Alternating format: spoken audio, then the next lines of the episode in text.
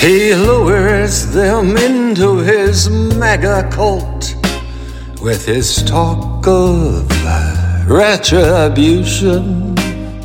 Assures them it's not their fault, they should blame it on the vermin.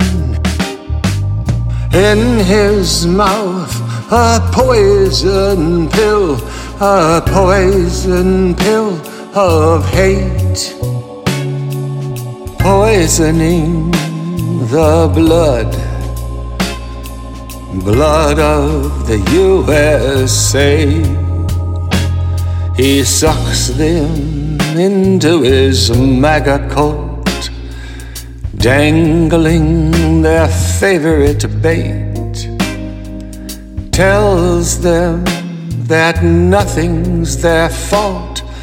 MAGA's perfect, others are to blame. Yeah, in his mouth, a poison pill, a poison pill of hate, poisoning the blood,